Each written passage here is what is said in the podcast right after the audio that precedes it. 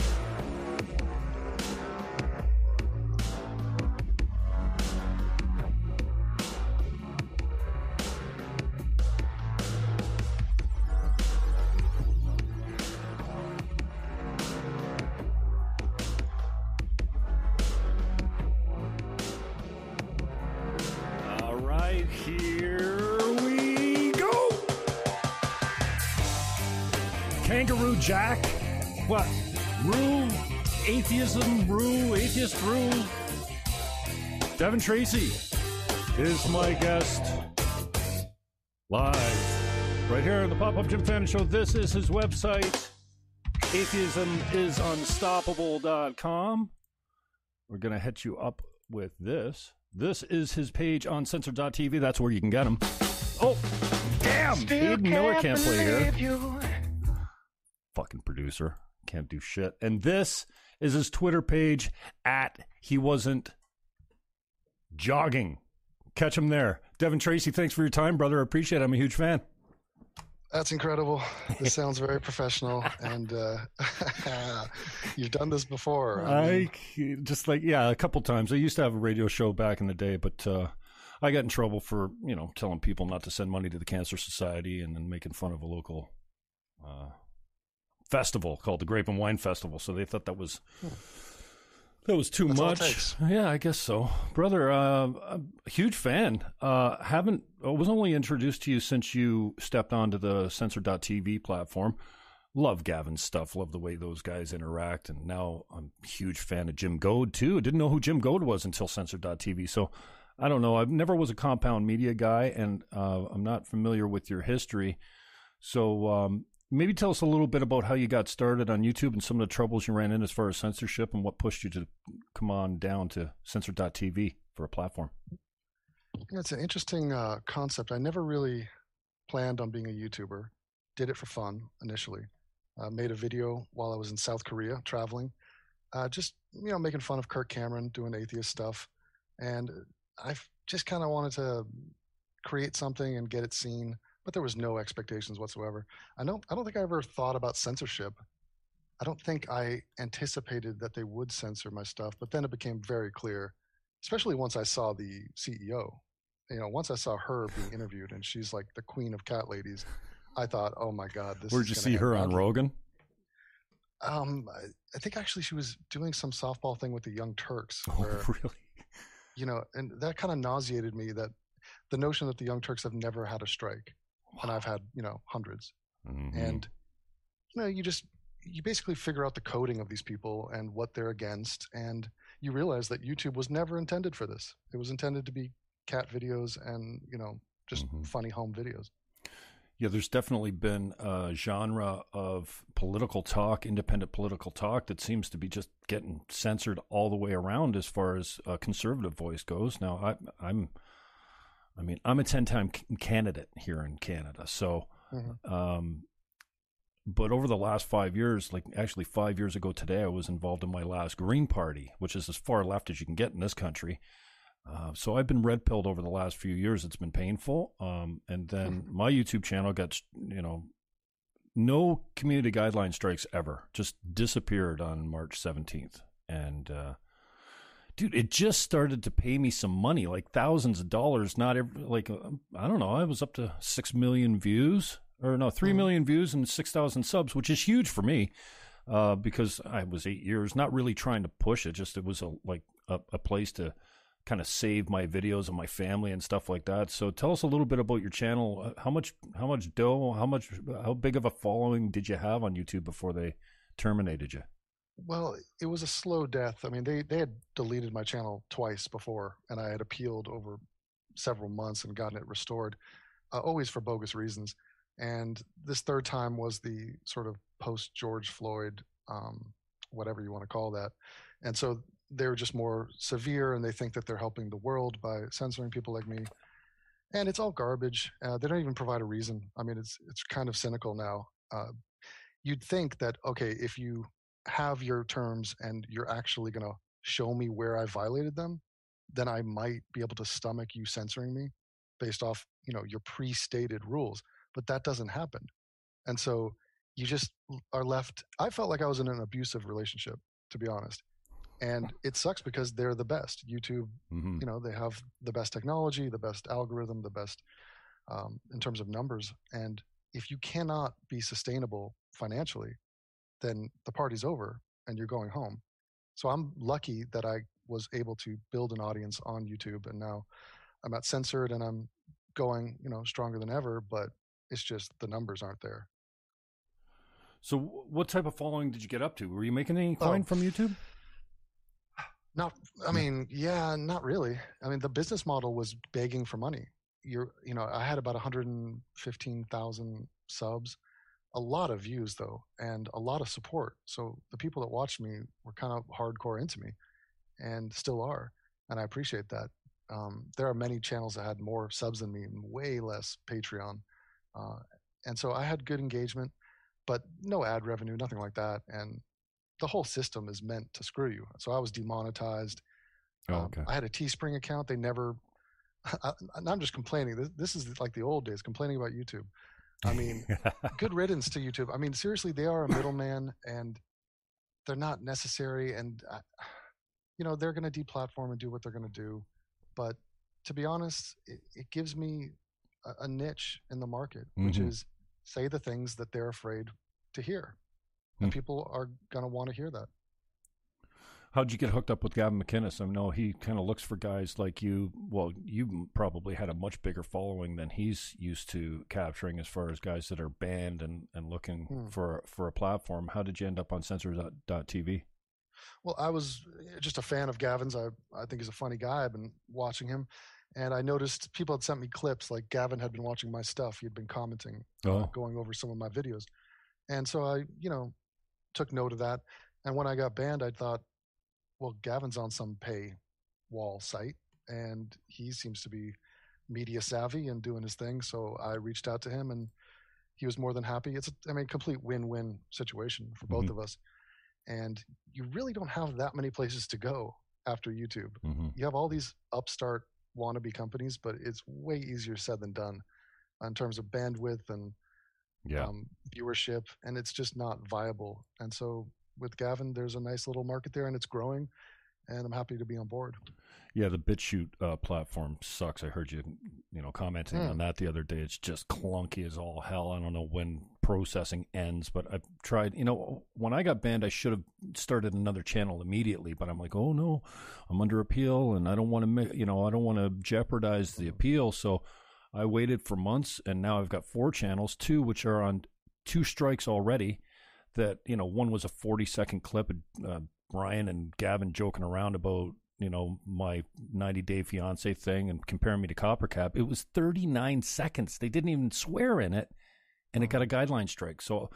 You know, a friend of mine, well, hashtag Claudia asked me to put up a clip the other day because she likes sending, you know, the funny clips over to her friends or whatever because they can't watch it under the uh, behind the paywall. And I'm like, you know what?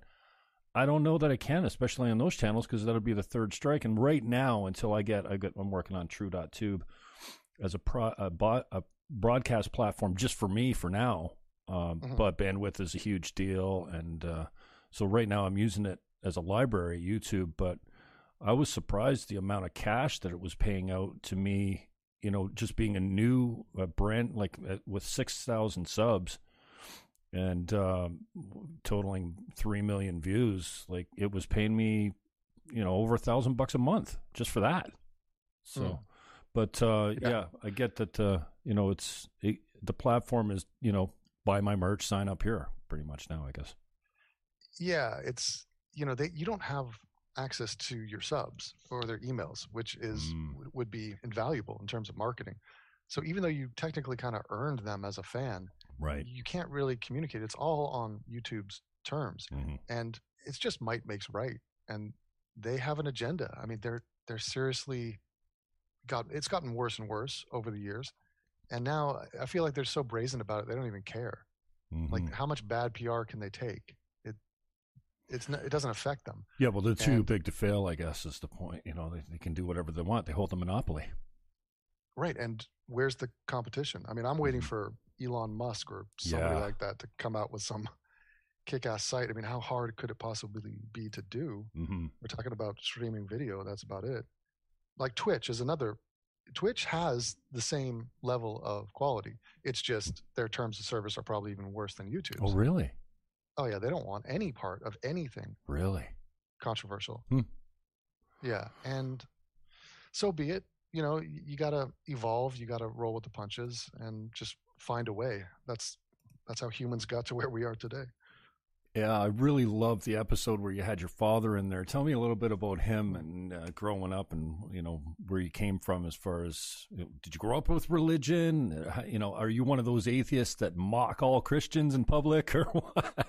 Um, no, I mean, atheism is really never on my mind um, Yeah. nowadays. It, there was a moment in time where, basically, uh, bottled up thoughts and feelings about religion that most people spent, you know, most of their lives, the 80s and 90s, and even most of the 2000s, and you could never really express it because you felt like you're isolated, and you know, the new atheist movement was kind of like a grand coming out party, essentially for atheists, and we went there and we had a big gay atheist orgy, not literally, but it was, oh my God, I'm not alone.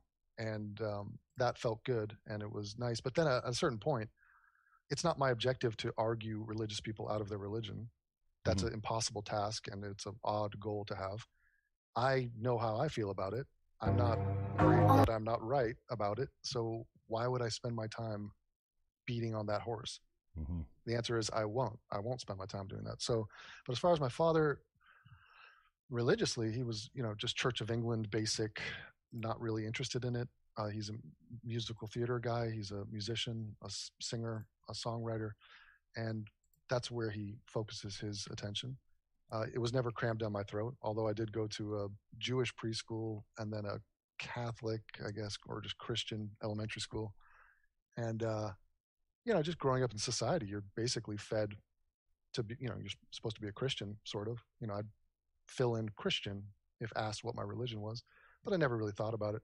And then for me, the doubt crept in early when my mother died when I was five and a stepsister died when I was eight. And, you know, I, I was fully expecting these people to contact me from the grave as a small child, and that never happened.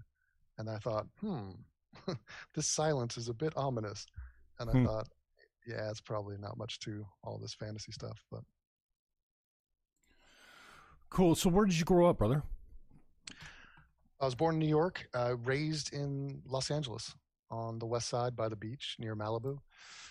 Uh, really, I mean, just an idyllic childhood. Uh, I realize that more and more as I travel more and more, and I re- and I just encounter other people and You see- realize. You mean like privileged, like fortunate? I mean, yeah, it's an incredibly nice neighborhood. hmm uh, just you know the block I lived on in terms of safety, friends. You know that that innocence is so. I'm, honestly, it might be the last generation to have that innocence. Mm. You know, my my idea of porn was fishing out a half a torn picture of a Playboy magazine from the sewer. You know, and it was. I feel like I had a slow, a slow childhood. Like I, I had an adolescence um, I, I feel like my maturation was the way it should have been. Mhm. Nowadays, I think it's a total crapshoot, and I kind of pity. I don't think anyone could even control it though. Like I have uh, a nephew and a niece, and she's on TikTok, and he's. I mean, I saw your knows what- Instagram yesterday. Oh yeah, oh, I don't know if it was yesterday. I saw the white dog and Mhm. you bitching, and then panning over to uh, your niece there. What's her name again? oh yeah, Skylar. Yeah. hey, Sky, you gonna, gonna clean the dog? That was a great, great video. Man. Oh man, yeah, yeah. I mean, it's a challenge. I and I don't envy parents today, but I'm not saying it's things were better back in the day. I'm all for progress and stuff. I don't want to say back in my day, but the challenges are distinctly new now, and I'm not sure if we actually know how to navigate it. Mm-hmm. What do you see as uh, some of the, the biggest? I, I know what topics you seem to find you're passionate about right now, but what do you think mm-hmm. uh, are the top issues today that we need to actually, you know, flesh out and have a decent conversation about? Uh, I would say the umbrella topic is how do we ascertain the truth? Hmm. Um, mm. This is, you know, you take this all the way back to philosophy or what is truth, but I'm talking on just a practical level who do we trust mm. on anything? Because I feel the news as an institution has failed us. I don't even think they're pretending to be objective or to have any integrity at this stage. Mm-hmm. No. It's a for-profit business. I I find it hugely problematic, just the whole way it's set up. I don't have a working solution, but I do know when something's broken, you have to call it what it is. Mm-hmm. And yeah, it, that's kind of scary. We don't know how to figure out what's true. I mean, that started the religious debate is basically that: what is true, what is real. Um, I thought there was a secondary, a slightly more subtle point when discussing religion with people, and that was, do you care what is real? And that's not an obvious answer, because I would walk in assuming everyone wants to live in reality, but if you actually peel back a couple layers they might even be candid with you and say, you know what, I don't even care. Give me the pill. Give me whatever I can take to make me feel good about my moment to moment reality. What's the difference? Why would I, if reality sucks and is painful and harsh, why would I want to be there? Because our fundamental drive is to gain pleasure and avoid pain. And if you believing in a fantasy or in a certain truth about whatever gives you pleasure and helps you avoid pain, who cares if it's a lie? You know that that's a, a question i don't think people maybe ask consciously of themselves but they answer it in their actions and in their belief systems. Yeah. Do you put yourself in the class of people like i seem to have been putting myself in lately as one of these people that goes around maybe unconsciously or has a underlying commitment to outrage? Like uh, you know i spend a lot of time on social media. I want to mm-hmm. say that i use it for branding and exposure and marketing and stuff like that but half the time I find myself just scrolling to to become completely enraged by something stupid. Yeah, it it is very tricky to avoid outrage. It is marketable. It, it does get clicks. Uh, it is more sensational. It's conflict, you know. And think of a movie or a story where you don't have any conflict. That's a snooze fest.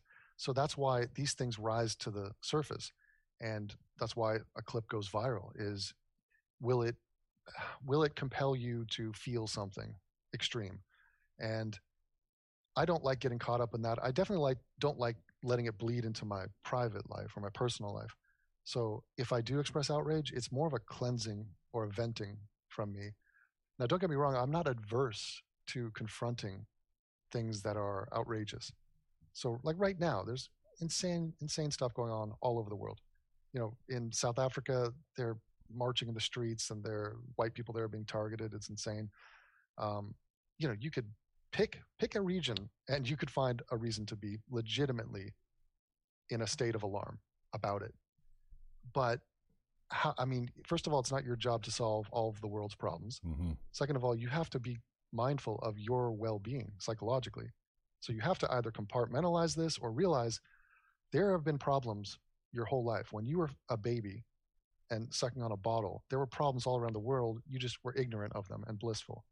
So you have to be able to shut off the nozzle of outrage that is coming to you on social media.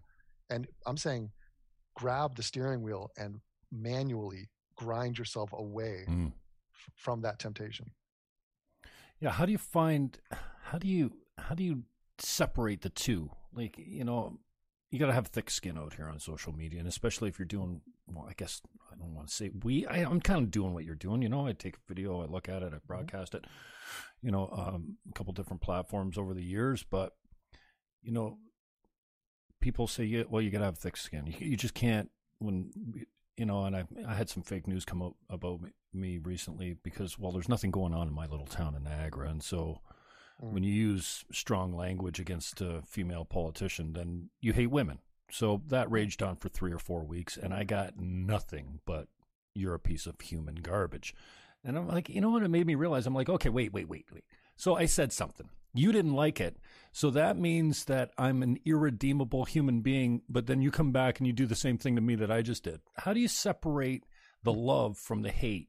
You can't because you know I can hear in your voice that you know I appreciate that when somebody says, you know, I listen to your stuff and you know, thank you for whatever that makes a difference for you, right? You feel it. It makes you feel good. How do, how do you feel good about the positive stuff? And then I, I don't think you can have one without the other. If you're going to say, well, I don't care what they say on the negative end, then yeah, it shouldn't probably make you feel good if they're giving you a pub too.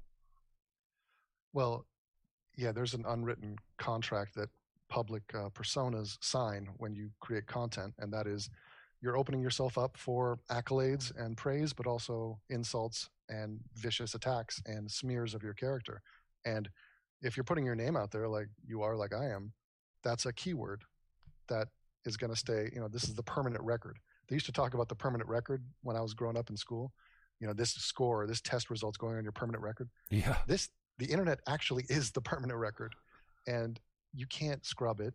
And you know, there's something to be said for it because I'm very wary of anonymity and that whole culture and the the weakness that you know these guys will say opinions and hide and they're not going to sign their name to it uh, or they'll attack someone and they won't sign their name to it. This is beyond cowardly. But mm. the second you come out there then it, you know we're playing for keeps here. So I, I feel bad that you've been slurred and maligned and i'm sure those people like if you insulted a female politician um, I'm guessing you've probably also insulted some male politicians, but yeah. uh, they, they, didn't come after you for that. It was certainly not because she was female, but yeah. Well, they, this is and this is the far left feminist, and I know you consider yourself a lefty. I consider myself a lefty too. I'm more socially conscious, but then don't screw with my freedom of speech. Don't tell me that more gun laws are going to make a safer community. Don't tell me boys can become girls and vice versa. Like, can we let them reach puberty naturally before we help them transition? Like, like the left has mm. gone so far left, even though I'm, you know, mm-hmm. I'm socially left, you know, and I've heard you describe yourself that way. They've just gone yeah. so far left. And, you know, this idea, you know, I remember standing up for freedom of speech with the, the, um, the pro lifers on the corner of their of the street with their abortion their pictures of abortions, right? Mm-hmm. And uh, one lefty politician in my city here, Greg Miller, you know, I got into a Twitter thing back and forth, and I'm like, dude, that's assault. When you go up and you kick someone's sign and you rip the sign out of their hand, that's assault. And I stand with free speech, not assault. And he says, oh, well, you hate women. that guy. And that's how it came happened, off when you, yeah, yeah, that actually happened. you're, you're, talking about uh, that event that happened not long ago. It was in Toronto in High Park. And that was, I stayed at an Airbnb right on that corner. Okay. This, seriously, it was like you cross the street and that's where that kick happened. Uh, it was just such an odd thing. Like, oh my God. But yeah, that guy was a douchebag. And right. So here's my thing. So you, you refer to me as a lefty, and yes, I'm. I'm first of all, I'm not like some politically active guy. I'm not out there campaigning or right. whatnot. I watch the soap opera and I'm aware of it, but um, if you go issue by issue, yeah, I side with the left, but not this new version of the left. Mm-hmm. You know, mm-hmm. this is I reject and protest to all of it, and so it's absurd that we're splitting us up into two groups. Right. And especially, you know, you're in Canada, I'm in Germany right now. Like when when you broaden this out to international, it it doesn't make sense. But what people do understand, what humans understand, is us versus them, and they love that the simplicity of it. Red, blue, left, mm-hmm. right. Which team are you on? What gang are you in? Like, it gets a little bit muddy and a little bit complex if you were to actually burrow down and realize that you know you have nothing to do with a lot of these people. I have huge problems with Biden and Kamala Harris. Huge.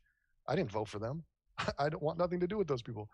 But you know, obviously, I'd have huge problems with Trump um, and Pence, for God's sake. I mean, so I am what you would call disillusioned, disenfranchised, disinterested, yeah. and I mean, what am I going to do? Here's the thing: I think there are other groups we can form, form better tribes. So, for example, forget left and right. How about this? Riot. rioting, are you in favor of rioters or against them? Mhm. Simple.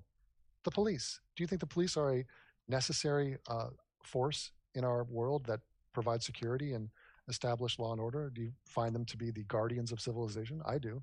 I respect them. Mhm. You tell me that's a political position? It's Mm. absurd. So those are the new groups we got to form, Wow, sane groups. Awesome, man. What? Uh, how are you finding? Uh, I really appreciate your language, man. And that's you know, like Gavin speaks like we used to speak on the playground. No one got hurt. No one got offended, even with the racial slurs hurled at each other all the time. Just mm-hmm. everyone was fair game. You know, no.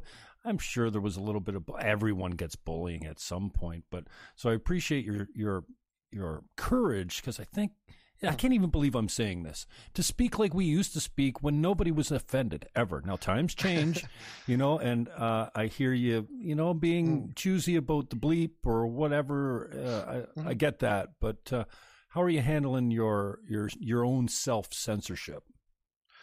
I it is interesting because I'm virtually the same. Like the other day, I made a video title and I used the word blowjob in it, Yeah. which and I thought to myself, I would never have used that in YouTube because they're such pussies with all that stuff. Mhm. And so, but I mean, look, I'm not trying. I don't enjoy dropping racial slurs. It serves no purpose. But the one thing I will do is speak openly and frankly about race because I choose words to indicate to the people listening that I am not afraid to talk about race. And I'm not going to be shamed. I'm not going to be guilted into submission. I'm not going to avoid the topic. I'm not going to shy away from being blunt. And so, no, I'm not dropping N bombs. I, I see no point to it. But that's a distraction. That's a red herring. There are Mhm. messages that need to be heard. So I think it, it serves everyone better to avoid random insulting language and talk about reality because the reality of a lot of these situations is it's insulting enough. Hmm. The truth is pretty severe and you know there's a massive gap between what is being spoken about that issue or the narrative being portrayed by mainstream versus what is actually happening on the ground. It is you know there's miles between these two things. No, And so I come from a background. You talk about my father. You know, my father was born in South Africa. Uh, his father is a famous musicologist from South Africa. Um, you know, I, I come from a great man. My father's a great man. And if you were to ask my father, what do you do? You think you're a great man? He'd say, I'm okay, but you should see my brother and you should see my father. Mhm. You know, and my grandfather Hugh Tracey, he came from a great man, Eugene Tracey, who was a doctor in southwest of England. So I am on the tail end of all these people standing on the shoulder of these guys, and I recognize it. And you know, having a strong um, male influence in your life, a father, man, that is priceless. I Mhm. can't even imagine what it, what it would be like without that. and uncommon today too. Oh yeah, I see the results. You know, and we've studied this.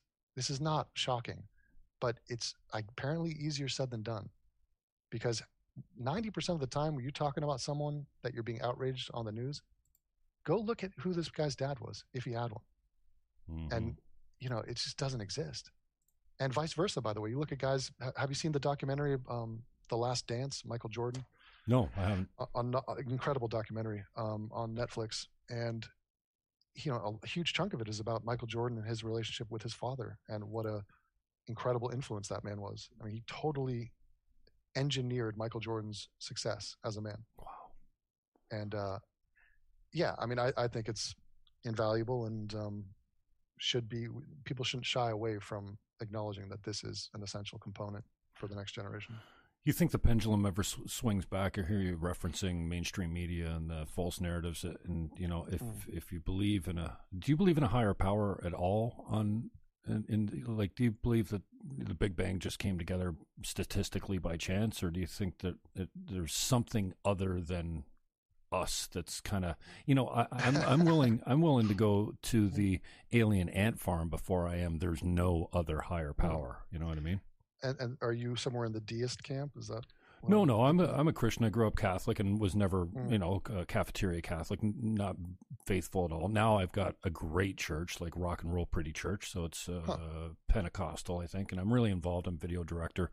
So, and, and I mentor a bunch of the kids that are on camera, and then I, I look after the real young ones, the preschoolers downstairs once a month. So it means something to me. So I find myself talking about church more because hmm. I'm involved in it.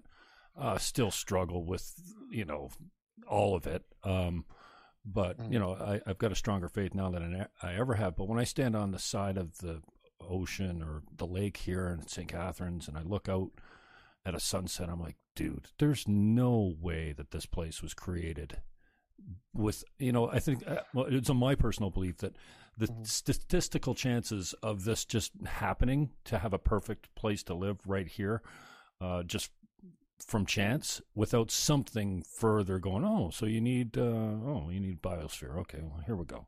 And like I said, well, I, I would lean towards the, uh, I heard Rogan put it great the other day. He was comparing um, uh, dogs to humans. He says, like, here you got a, a, a miniature poodle and a mastiff. Now they can have sex and have offspring. Weird. They look completely different, but that's the same breed, and we we made them ourselves from wolves. Now you put a you know a Chinese girl beside beside a Ugandan. Wow, they do they ever look different? But they can still have sex, you know. And he he's leaning towards the I think you know, uh, or maybe he wasn't saying he thinks, but for the notion that you know something uh, put us here, and they're like, yeah, okay, let's just close this up in their own little atmosphere, and we'll come back in a couple hundred thousand years and see how they're doing. well, I mean, there's a lot to say there. Uh, for starters, I, I, appreciate your appreciation of the majesty of the earth and the beauty of a sunset in Canada and whatnot. Uh, I, the church had a positive influence in my life uh, growing up. You know, I went to school at a religious kind of school. I mean, it was very mild religion, but I was part of the Boy Scouts. I'm an Eagle Scout. That's infused with religion. Mm-hmm. I also went to a Christian youth group, primarily to try to hook up with a girl I had a crush on. But they were the Methodists. They were nice, and they're very pleasant people and whatnot. But I find it interesting. You say, "Do you believe in a higher power?" And it's an odd question to field as an atheist because there's an implication that you're higher than what, and you're basically saying higher than us mm-hmm. humans and it's like yeah everything is more powerful than us. Like we are this tiny like we don't even have mastery over entropy or you know we're these mortal beings that are around for a sliver of time. Mm-hmm. we're on a mm-hmm. spinning globe. We don't we don't even know barely where we are. Mm-hmm. you know now we're we're getting somewhat of a better sense of it but oh of course of course it's an unbelievable higher power. We're, we're in the middle of it. We're surrounded by it but whether it's intelligent or not, that's the question. Mm-hmm. Uh, when you say all these things have happened and everything's so perfect, uh, it's the Earth and reality is far from perfect. I mean, for starter, mm. the um, Andromeda galaxy is heading our way and it's going to collide into us and we're going to die. The sun's going to blow up. We got cancer, we got AIDS, we got corona, we got bacteria everywhere. We got, I mean, it, it is a very uh, amusing take that we are living in some sort of a perfect realm. There's chaos everywhere. And we have undulated our way to where we are today over millennia of time. And so when you talk about, yeah, there's a person in Africa that looks like this and a person in China looks like that, we have an explanation for that. I mean, we understand evolution just like we understand it with dogs on a shorter time scale. So I think increasing our understanding of this stuff is a smart move. I don't think it necessarily has to take away from the the awe and the majesty of reality.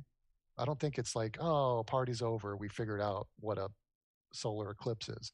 You know, it's just it's still pretty awesome to mm-hmm. behold. Um, I would put to you a, something that is of interest to me, um, which is eternal life. And I'm talking about actual eternal life there's a transhumanist movement. I'm not sure what all the things they're into, but I've talked to a few people a, a part of it. And I think that one of the reasons we have not dedicated any time or resources into this is because most of the people on the planet think they're going to live forever already.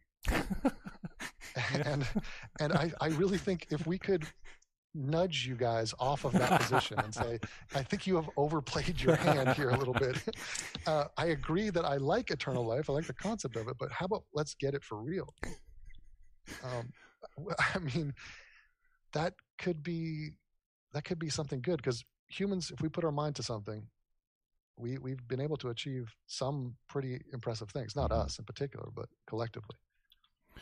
Yeah, I um I wonder what an intelligent man like yourself um why he wouldn't hedge his bets and go, "Oh, so all I got to do is believe and when I get up there I got to turn a light." Yeah, okay. Cuz I mean, I made that I made that wager when I was a small child. I'm like, "Oh, wait a second. Okay, so all I got to do is believe, and if I mm-hmm. don't believe and I get up there, I'm fucked. Okay, well, uh, um, okay, okay I well, believe. Let me ask you this: how, I'm hedging well, this my bets. Pas- Pascal's wager, but are you? How hedging of your bets are you? Are you doing here? Are you? Are you praying to Allah? Are you doing any? Oh, I'm stuff? covering all of it. No, no, no. I'm not hedging my bets that way for sure. Okay, so and... you just got the one, the one guy. okay. Good point, man. And well, uh, yeah, it's a uh, it's an interesting concept. This whole discussion about God, and you know, a lot of it's tied to the afterlife.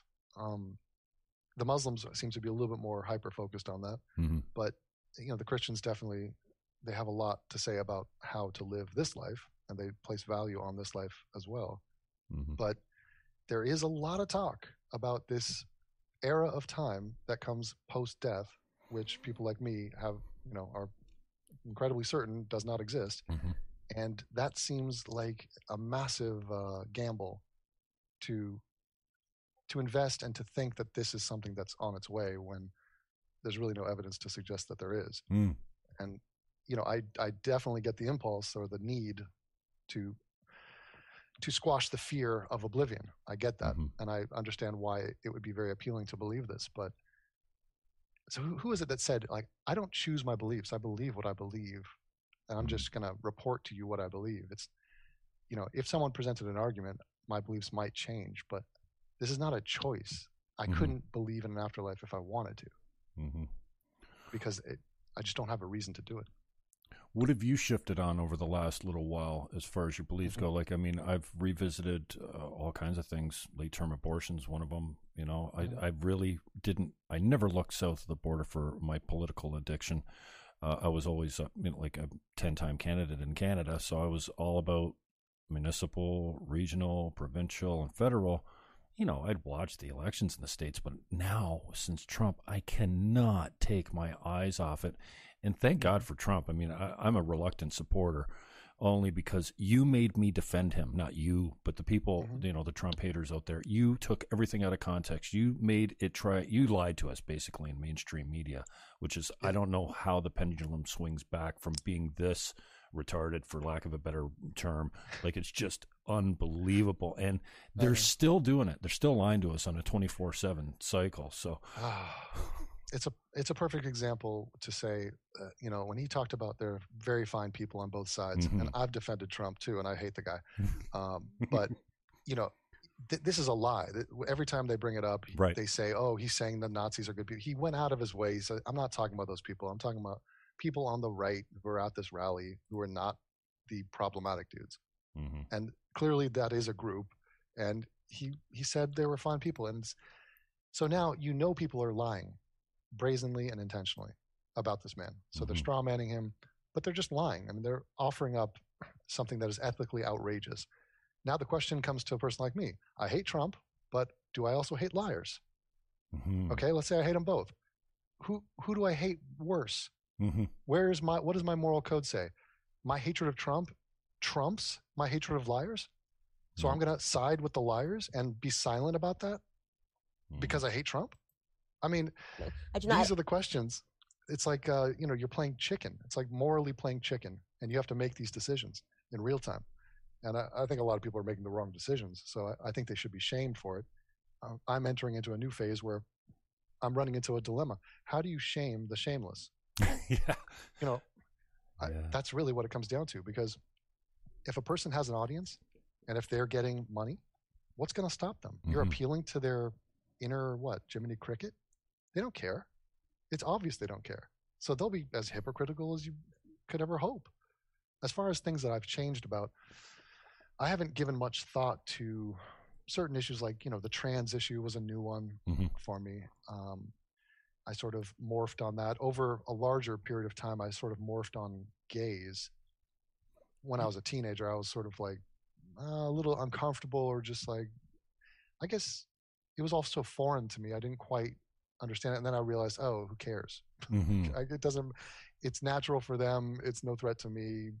You know, Mazel tov. Like, go for it. Absolutely. So, yeah, it didn't. It didn't phase me at all. But there was a little period of time where I was just ignorant and sort of, I don't know, just a little bit timid about addressing that. But nowadays, I would say um, what we talked about earlier with outrage.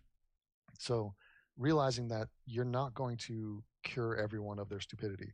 Um, you're, you know, you're not even an activist. So you have to be very clear about what your goals are every time you're expressing yourself online. Is are you doing this for you?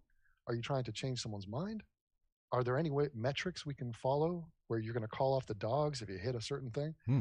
So I'm more involved in just valuing my time and knowing why I'm doing what I'm doing. What do you think that is? Like if you had a higher purpose or, you know, Mhm. like an actual underlying commitment on this planet, I, I think we Mhm. struggle as a human race to, to kind of, you know, the question of why are we here type Yeah. of thing. I don't know that it goes that deep, but you, what your purpose might be.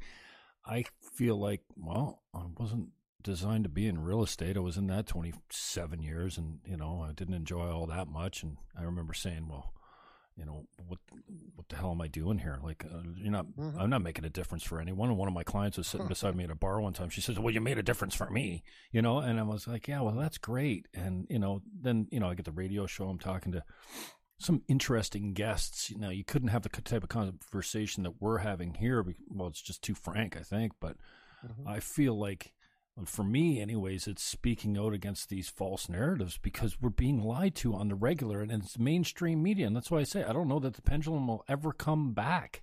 But what what do you kind of figure?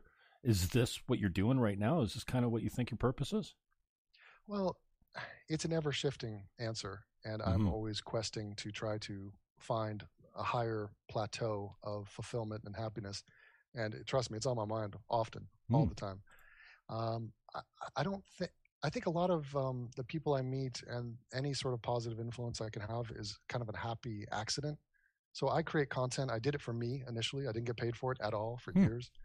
Um, I did it for a laugh. I did it for expression. I come from an artistic family. I'm an art, artistic kind of a guy myself. So the very act of creation uh, is rewarding, I would say. But then I'd get emails and people would say, "Hey, you made me laugh. Me and my girlfriend watch your Mhm. videos." Or, "Hey, that video you did about suicide helped me out. Like, Yeah. I, I, I lost 100 pounds. I'm getting my life together. Thank you." So those things make me think, "Damn, maybe I should Mm-hmm. try to help people as much as possible. Maybe that's the quest. Of course, there's practical c- concerns. You know, I gotta um, entertain people. I gotta pay the bills, but that's not the ultimate. It's not. Let's just try to get money. Let's just try to rinse and repeat. And you know, I, there's other considerations. Um, you know, the the one thing that often dawns on me is the answer to these questions as far as what's the point, what are we doing here? A lot of it can be sidetracked or answered immediately when you have kids. Mm. So the kids thing, and I, I don't have kids. And so I know that if I did have kids, any question like that, it'd be like, well, I'm here for my kids. hmm I'm here to spend time with my kids. I'm here to give my kids the best life, you know. So the, the real, and that's great. I, I totally understand that. But if you don't have kids, the question becomes a little trickier. hmm And it's like, what the hell are you doing? And why? Are you just surviving? I mean, that that's a seems like a very empty and Mhm. scary sort of Darwinistic landscape. Especially if just you're subsisting financially because Mhm. you're an Right, artist so- type of thing. paycheck to paycheck and I'm just I'm living to live and I'm a consumer of TV shows and I'm just you know I'm being distracted left and right all day on my phone on the computer and next thing you know a year has gone by then five and you're just like what, what's going on um, I would say people uh, are where you should invest I find people in my personal life to be you know the, the most important thing um, even strangers you know the fact that i can reach out to strangers and have an impact that there's a huge power in that. And so yeah i, I don't know I, the christian ethic honestly like just try to be a good person and um, hmm li- live in a in a moral way and have a sense of humor and and you know do the right thing. Whatever you know whatever you think that is. Hmm um, i think that's a good starting point. As far as maximizing every piece of ecstasy and um, bliss, that's a trickier one. Mm. It's it's always surprising to me how many people disavow the Christian ethic and the moral mm-hmm. foundation that it's set up. I remember, I mean, I think it was Shapiro saying the other day that you know everything comes from we've created you in our image type of thing.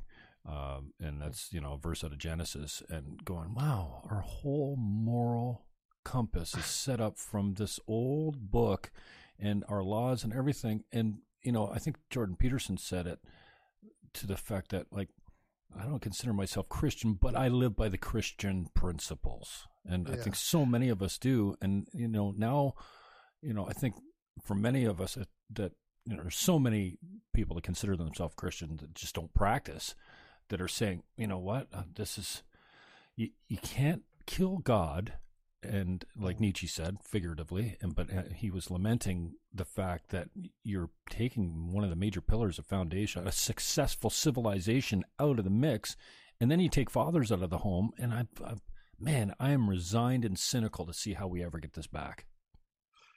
Yeah, I mean, I would say, I think I'm obligated to say as an atheist that uh, while I recognize that there are good parts to Christian doctrine and ideology, I, I don't think they have a monopoly on it, and I don't think they trademarked it. Like I think they are taking credit for like the golden rule existed before Christianity and after, and there's a ton of non-Christians who abide by it. Mm-hmm. So I, I, think that a lot of these things are intuitive in us naturally. Mm-hmm. Um, obviously, they need to be shaped, and there's always fringe issues around the corners, uh, around the edges, where it's like what is the right way to think about this issue. So, for example, we live in a secular society. It's not Christian country, but obviously many of our laws, you know, were made by Christian men, and um, they reflect that.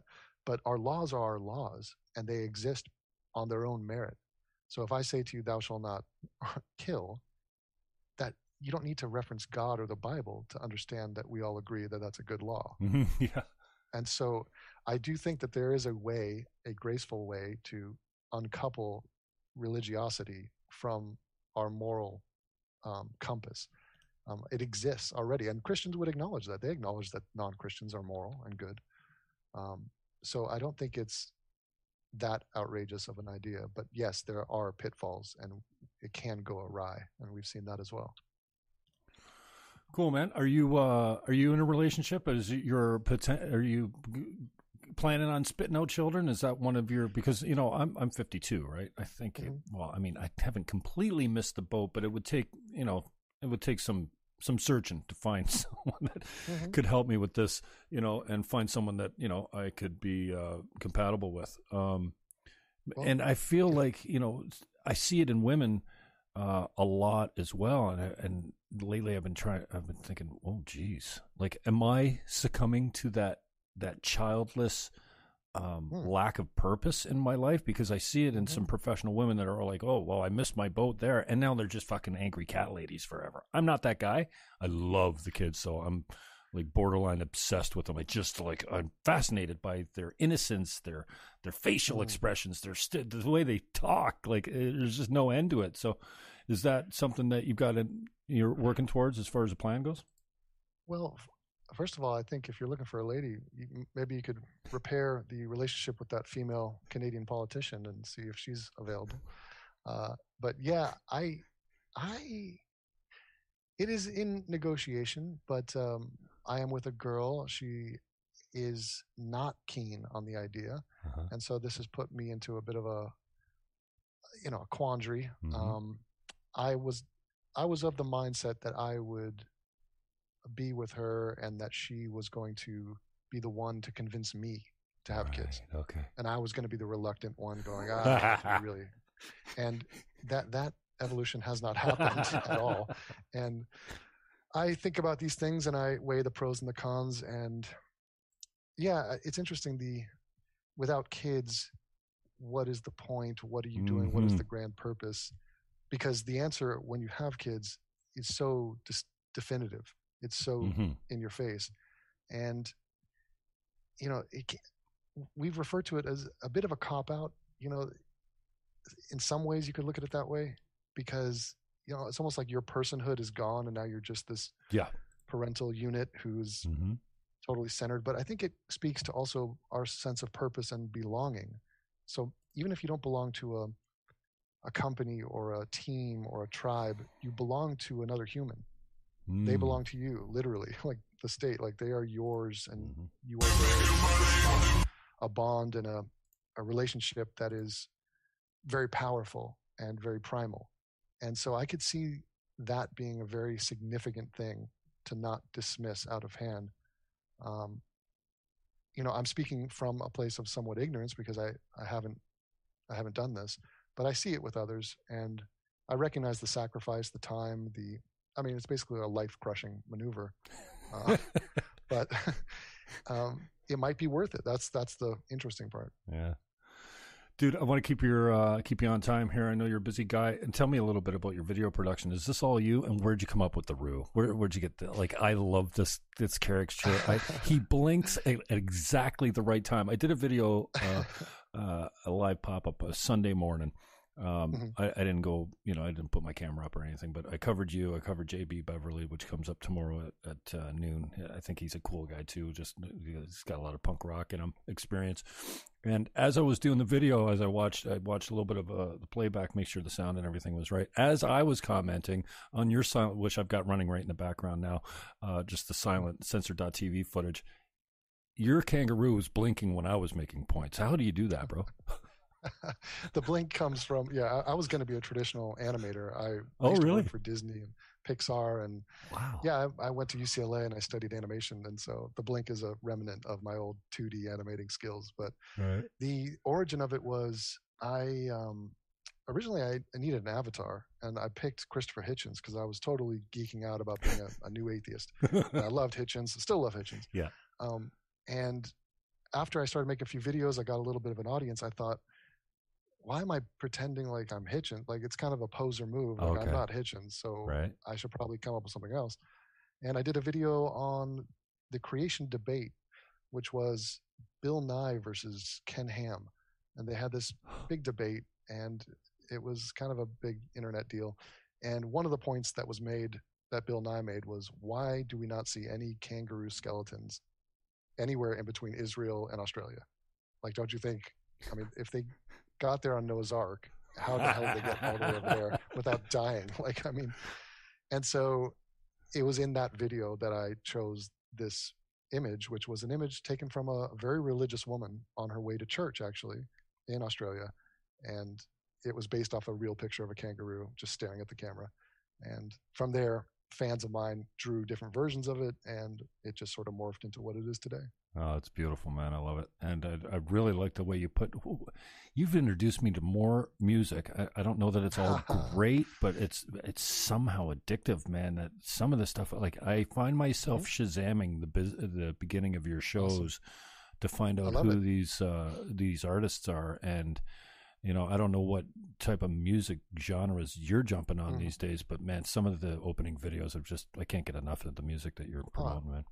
I really appreciate that. That's a little byproduct, a little side thing, which I love because, you know, I'm I'm a Nirvana guy and I I enjoy my old school stuff, but I try to keep abreast of new stuff and discovering quality new stuff is rather difficult and time consuming. I like the yoga footage. Like, oh, where yeah. the hell are you getting these girls? I know, I know. There's I was just watching one of is, red shorts shaking beautiful. their tushes, and the oh, the yeah. one the one the yoga girl. I'm like, what the hell? I can't I can't stop. Who is this woman? I know she's adorable. She's like this fitness model out in England, and she's I mean very talented contortionist. But I am a fan of beauty and aesthetic things, and uh, I have no shame in it. And as far as music I, you have to grip and rip because mm-hmm. a lot of people are going to hate. You know, if you put up songs and go, "Hey, I like the song," people are going to say, "Oh, I hate that song. You're an idiot. Your mm-hmm. taste in music sucks." I'm like, all right, whatever. So I'm just um, choosing to ignore and powering forward, and I think that's the the way you kind of got to be if you create content online. You got to trust in yourself and just go for it. Cool, man. How's uh how's things been on censored.tv? How are you finding things uh, as far as the new um platform um, goes? It's working out for you as far as propagation.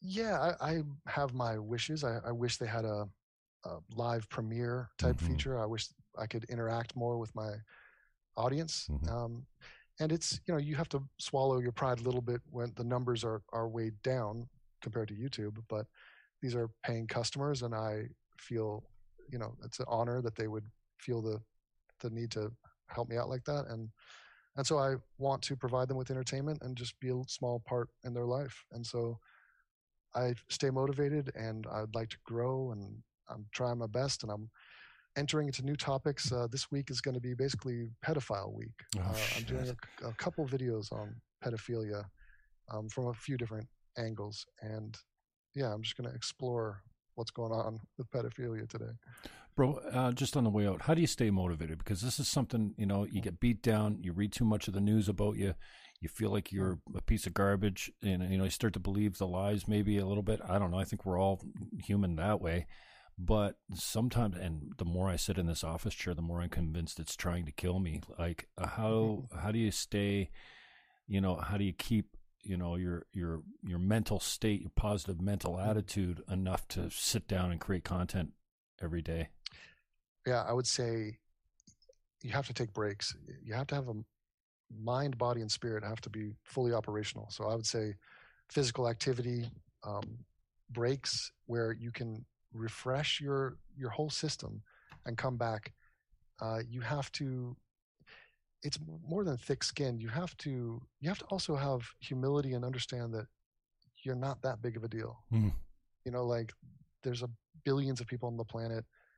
I mean, life goes on. Like Mhm. nature's doing its thing. You are just one small little voice in here. So forget all the negative influences. Just you got to stay positive and you have to contribute and you have to put your best foot forward and create something that has value. Mm. And yeah, you have to, it has to come from within. And you, you have to really be guarded, not just by the insults, um, but by the compliments. You can't Hmm. let the compliments get to you. They do. It's nice. You'll get an email from time to time, but Mhm. you changed it my can't- life is always nice. You know what I mean? I remember you saying that on the episode Mm. with your father, going, "Dude, like, like uh, seriously," and you really trying to help this complete stranger because he reached out Mhm. and said, "Hey, I'm I'm really struggling here." yeah, that's uh, that's always alarming. And if you scratch the surface and say, "Hey, is anyone feeling depressed or whatever?" I mean, it's taboo and it doesn't have many social benefits to announce that publicly. But a lot of people are experiencing a lot of grief internally. People are living lives of quiet misery, and especially during Corona, the isolation. You got winter. I mean, I'm feeling it right now. There's no sun to be Mm. spoken of outside, and I think you know all we have is each other. That's the way it's always been, and that's a humanistic point of view. I know the Christians would say that there's another realm and there's other angels and forces and gods, but I Hmm. I think we have to look to each other to to help each other out. Well, I think uh, you said when, a, where possible. I think you said a couple important things there, and it reminds me of my men's group. I've got a men's group that I go to on well on. Zoom now, but it used to be local where we get together, and it's based out of my church, but it's basically just men, right? Now it's like I said, it's Christian men, but it's not always about. It's more about like supporting each other, right? And you know, so much of the time I come in there and I, you know, with my struggles, and I go, guys, this, and you know, it only takes one of the guys to go, Jimmy, you're you're not that special. You're just like us. Like, stop it. And I think we forget that. And you know, my pastor's doing a, a series on on loving your neighbor as your, you know, lo- loving your enemy type of thing too, right? And you Mhm. forget, like, you know, if you come from this belief, we're all, even if you're not a Christian, we're all exactly the same. We're all broken in the same way. We've got our Mhm. good, we've got our bad, but you know, uh, you know, as much as we carve on the people that aren't like us or are socially outcast because of their actions, you know, talk about pedophilia and stuff like that. Like, I can't think of anything more outrageous. But now it seems like the left is kind of making perversion normal. Like, you got drag drag queen story time. Like, this is normal for grade three. Are you freaking kidding me? So it's hard to love your neighbor when he's banging children. Like, fuck.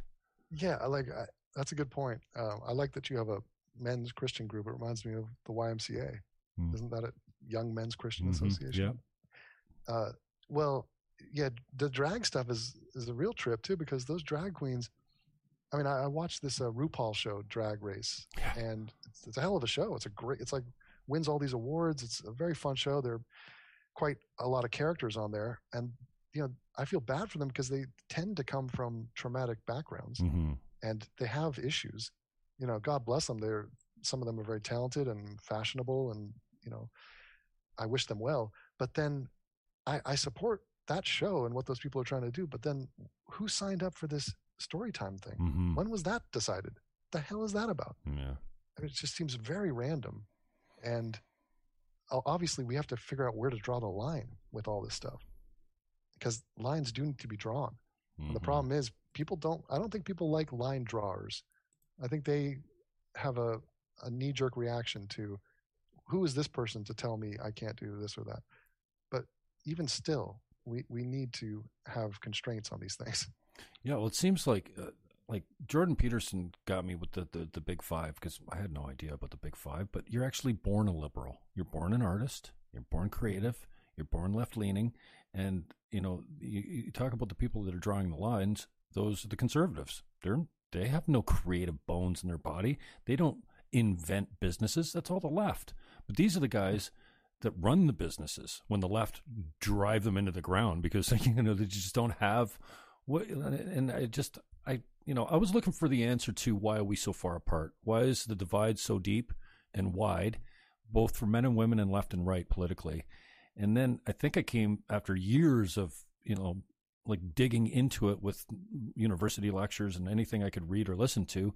I came up with the well. Wait a second, we're not all that. We've been further apart before, and I think every generation's had their time when they went, "Oh, geez, can you believe this?" Like we're talking about creation there. You know, there was actually a time on this planet when guys like us looked up at the moon and the sun and went, "What the hell is that thing, man?" Like we can you imagine Yeah. the first guy that rolled up and said, "Hey, dude, have you seen fire? It's fucking awesome. You can cook food." It's like there was actually a time on this planet when those things were all foreign to us, but and we have a better understanding of them now, but you know, we still don't understand a black hole unless you're Don Lemon, you know, or you know, there's uh, other mysteries that have evaded us. But uh, yeah, it, uh, Well, I I find myself. I don't know why people are left and right, but I would like to study it because I, I try to understand the patterns. And I, I do think that there is some certain disgraceful things going on on the left, which my, my concern is primarily the left because I would like to have it be cleaned up and be the best it could be. Mhm. And it clearly has just cancerous elements in it with and terrible ideas. And so I try to figure it out, but there, there are certain things that make it hard to uh, ascertain. One is region. If you're from a region that is primarily one thing, it makes sense for you to fit in socially. If your family is of a political persuasion, if you go against them, you're now the black sheep and you're going to be ostracized from your family. So that would compel you to not do that. So if we could remove those variables and get to the core of why does a person lean one way or the, o- uh, the other, and you mentioned age is one of these things, and and also just appearance. People just like the idea of I want to appear to be a good person, a good citizen. Mm. I want to be attractive to the people in my social group.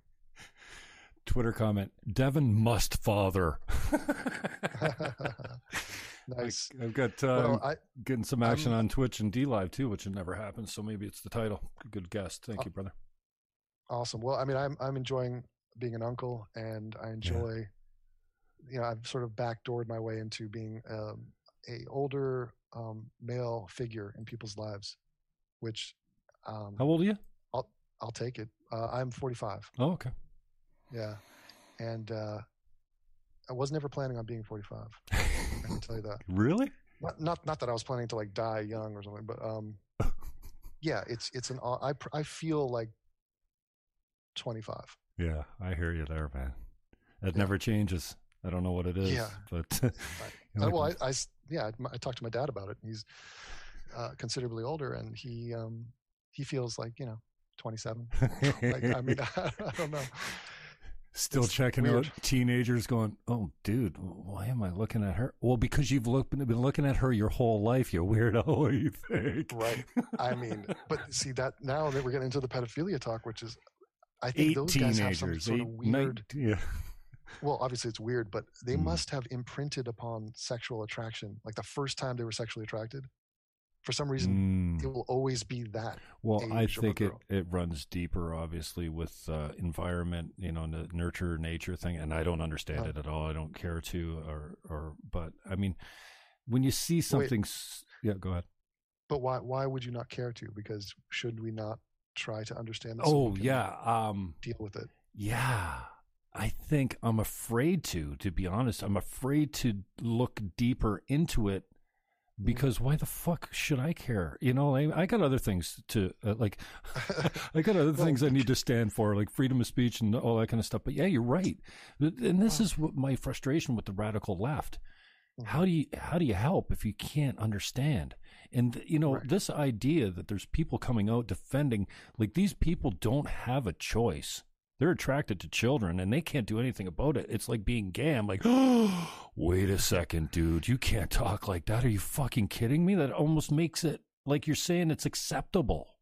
Mhm. Like no, that, dangerous. those arguments are dangerous. hmm But um, I would say it's important to understand. So you could say someone's wrong all day and night. It's not going to really penetrate or get through to them. If you can understand what their the, the reason why they came to their conclusion. So if someone is expressing viewpoints that are um, laced with white guilt, you must understand w- where white guilt comes from and really dissect that. Mhm. So therefore, you're not going to be surprised. I think I'm afraid that I go down the road that says, dude, we've been doing this for millennia. It's just how we're wired. Like, I, and now Yeah. it's just socially unacceptable. I'm like, dude, I don't get it because that's like, ugh. I can't think it. Like, I'm very strongly heterosexual. You know, Mm. I, I can't help the fact that, you know, I can I can kiss a buddy. I could even French kiss a buddy of mine in the mouth. But you know, the thought of like like having sex with another man just ugh, just I'm not saying like it just fucking repulses me, right? But and I I, know, I think totally it it. should um because that's how we're wired, but uh yeah, I think I'm afraid to get down the road and go um yeah, we've been doing this since the beginning of time, you fucking idiot. Now it's unacceptable, you know. I'm afraid for that Hmm. thing too. I, I appreciate the question though because I've never really yeah, I say something and I don't have enough people in my life to go, wait a second, you just said this, but why? And I'm like, oh, fuck, great point, man. So thanks for that. Well, also, yeah. I mean, as a as a active Christian, I mean, pedophilia it must be a topic that will come up at some point. Mm. Um, you know, you have to address and acknowledge the skeletons in that closet, not personally, but as Oh, yeah. you know, the church overall. I mean, that's highly Mm. troubling. Yeah, institutionally. Mhm. Yeah, I mean, Just Oh, about boy. any place where the, the power lays, I think it, it's bound to be corrupted, and yeah, why the why the sick minds, what we consider sick minds, are attracted that way is a whole other debate. But I appreciate your time, man. Thank you very Mm. much. Uh, just on the way out, uh, contact information. Where can people find you and give you some love, brother? Okay, well, atheismisunstoppable.com is my website. You can pretty much find everything there.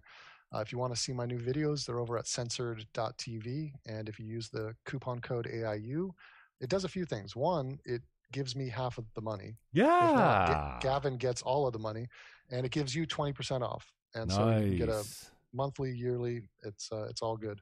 So they put And you at a sales position at Censored.tv. That's okay. That's okay. Yeah, yeah. If you don't bring in the subs, you don't get paid. You you bring them in, we split it with you. That's a great. That's a. I don't know if you're speaking out of school, but that's a that's a great setup. It's a great way to get Yeah. people on board.